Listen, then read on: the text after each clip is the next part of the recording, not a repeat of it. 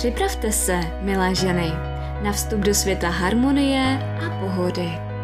Vítejte u podcastu Jsem v pohodě a neb harmonické já s výživovou specialistkou Májou Hajdíkovou. Zde se vám otvírají dveře do vzrušujícího světa, kde se zaměříme na dosažení rovnováhy a pohody, jak ve vašem těle, tak i ve vašem srdci. Předtím, než se vydáme na naši společnou cestu, ráda bych se představila.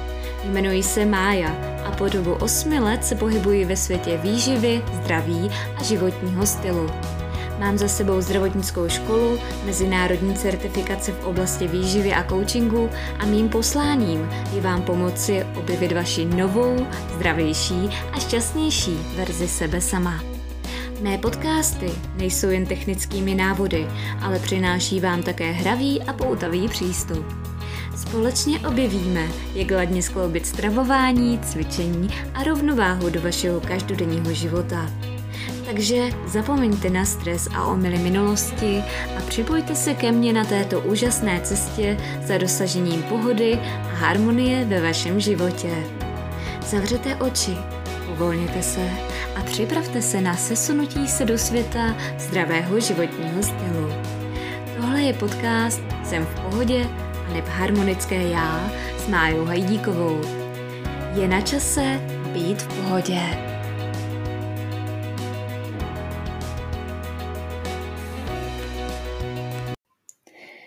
Krásný den, milé ženy. Dnes bych se chtěla zabývat tím, jak zhubnout v pozdním středním věku. Představte si, že jste starší dospělá, která roky bojuje s vaší váhou, možná desetiletí. Teďka je vám něco kolem 50 až 60 let, blížíte se odchodu do důchodu a jste v takovém relativním inflexním bodě. S každým dalším rokem ztrácíte svaly a nahrazujete je tukem. Vaše rostoucí procento tělesného tuku zvyšuje riziko vysokého krevního tlaku, kardiovaskulárních onemocnění a cukrovky druhého typu. A jak tento trend zvrátit? Jaký je nejlepší způsob? Za svůj život jste slyšeli určitě 3 zdánlivě protichůdné příběhy o tom, jak zhubnout. Prvním příběhem, ten známe určitě všichni. Méně jeste, více se hýbejte. Představuje ztrátu tuku jako výsledek, kterého by bylo možné dosáhnout pouze 2 stejně důležitými intervencemi. Omezením kalorií a cvičením, obvykle aerobním tréninkem. Druhý příběh je takový, že břišní svaly se vyrábí v kuchyni. Naznačují tím, že tvrdá dieta a konzumace velkého množství bílkovin je důležitější než tvrdý trénink. A poslední příběh, zvedněte činky, abyste zhubli. Tvrdí to opak, že tvrdý trénink zvýší váš metabolismus natolik, že vám dá břišní svaly, které ve vaší kuchyni nenajdete. Který ze 3 příběhů, pokud vůbec nějaký, nabízí nejlepší způsob pro někoho, kdo se blíží důchodovému věku? Jak zlepšit složení těla, jak zhubnout a nabrat svaly, nebo si alespoň zachovat štíhlou hmotu, kterou už máme? Nedávný výzkumný přehled nabízí některé odpovědi. Pohodlně se tedy usaďte a podíváme se na něj společně. Jak tedy studie fungovala? Přehled tohoto výzkumu spojil důkazy z 66 studií s téměř 5000 účastníky, kteří byli ve věku mezi 55 a 70 lety a měli BMI mezi 25 až 40.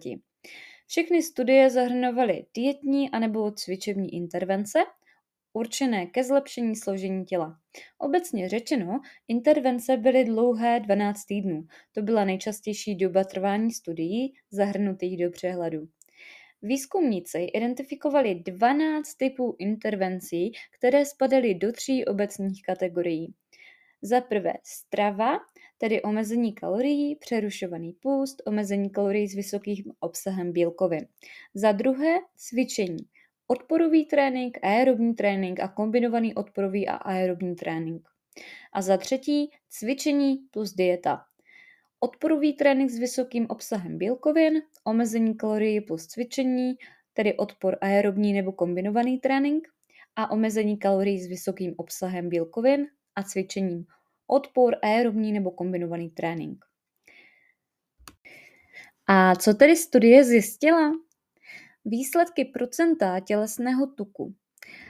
Většina z vás pravděpodobně uhodne nejúčinnější strategii omezení kalorií s vysokým obsahem bílkovin a jakákoliv forma cvičení. Tato kombinace snížila procento tělesného tuku účastníků v průměru o 4 body. Pokud by tedy někdo začal s 30% tělesného tuku a pak během následujících 12 týdnů dosáhl průměrných výsledků, dokončil by program s 26% tuku. Nejméně efektivní aerobní nebo odporový trénink jako samostatná intervence. Výsledky tukové hmoty. Tato kategorie se týká celkové ztráty tuku, nikoli procenta tělesného tuku. Co zjistili?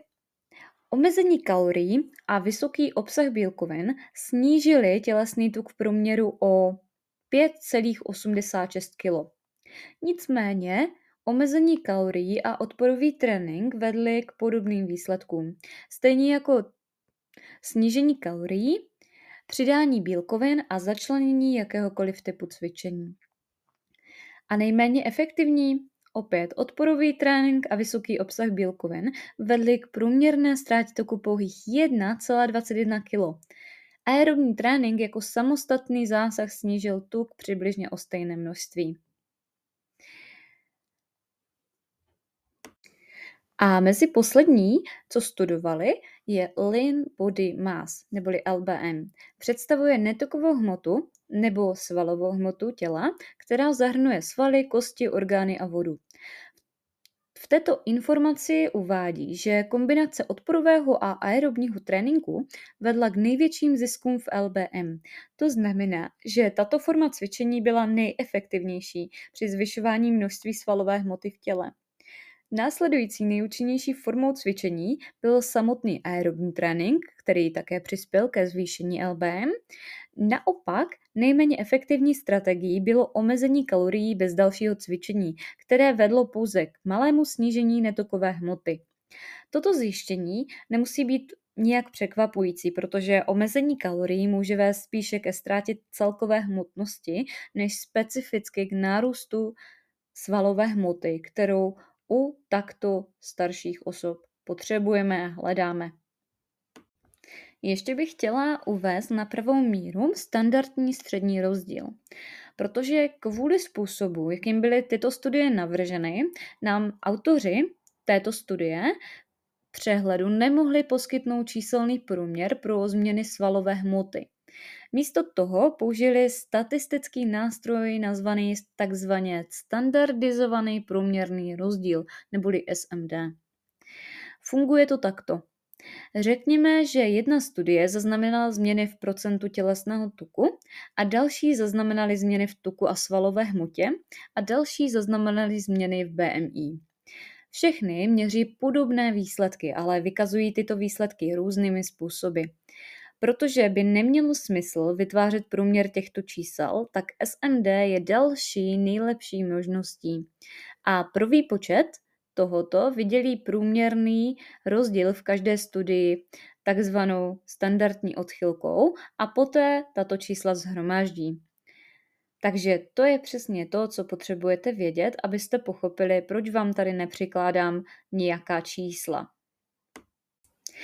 Ale dost teorie a vědy. Je jasné, že kombinace diety a cvičení je klíčem k optimálním výsledkům. Vraťme se tedy ke 3 příběhům, které jsem zmínila na začátku. Jak si každý vedl? První byl: méně jeste, více se hýbejte. Omezení kalorií v kombinaci s jakýmkoliv druhem cvičení bylo nejúčinnější pro snížení procenta tělesného tuku.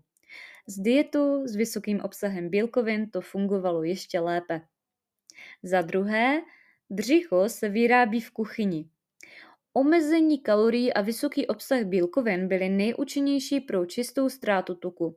Byl to také jeden z nejlepších způsobů, jak snížit procento tělesného tuku, obvodu pasu a BMI.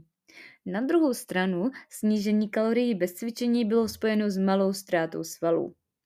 Ztráta svalů má zjevné nevýhody v každém věku, ale je zvláštně riskantní pro starší dospělé. Méně svalů totiž obvykle znamená nižší sílu, což zase znamená kratší cestu k invaliditě a ztrátě nezávislosti. To také zvyšuje pravděpodobnost, že někdo znovu získá váhu, kterou ztratil na dietě s omezeným příjmem kalorií, ale tentokrát s větším množstvím tuku a méně netukové hmoty. To je pro klienta nejhorší scénář.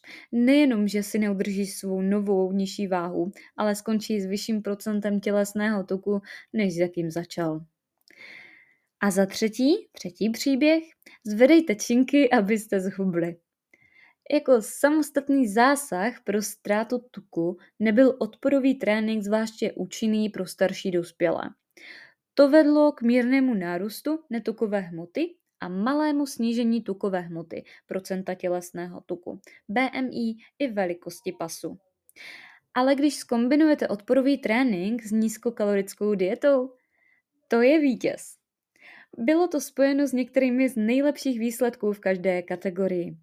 Hmotnost tuku, tam bylo minus 5,74 kg, procento tělesného tuku bylo minus cca 3,67% bodu, BMI minus 2 body a obvod pasu minus 4,58 cm v průměru.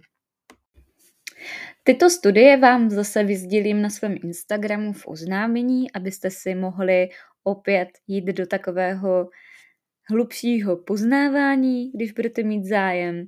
A děkuji vám za poslech dnešního podcastu. Budu se těšit příště. Ahoj!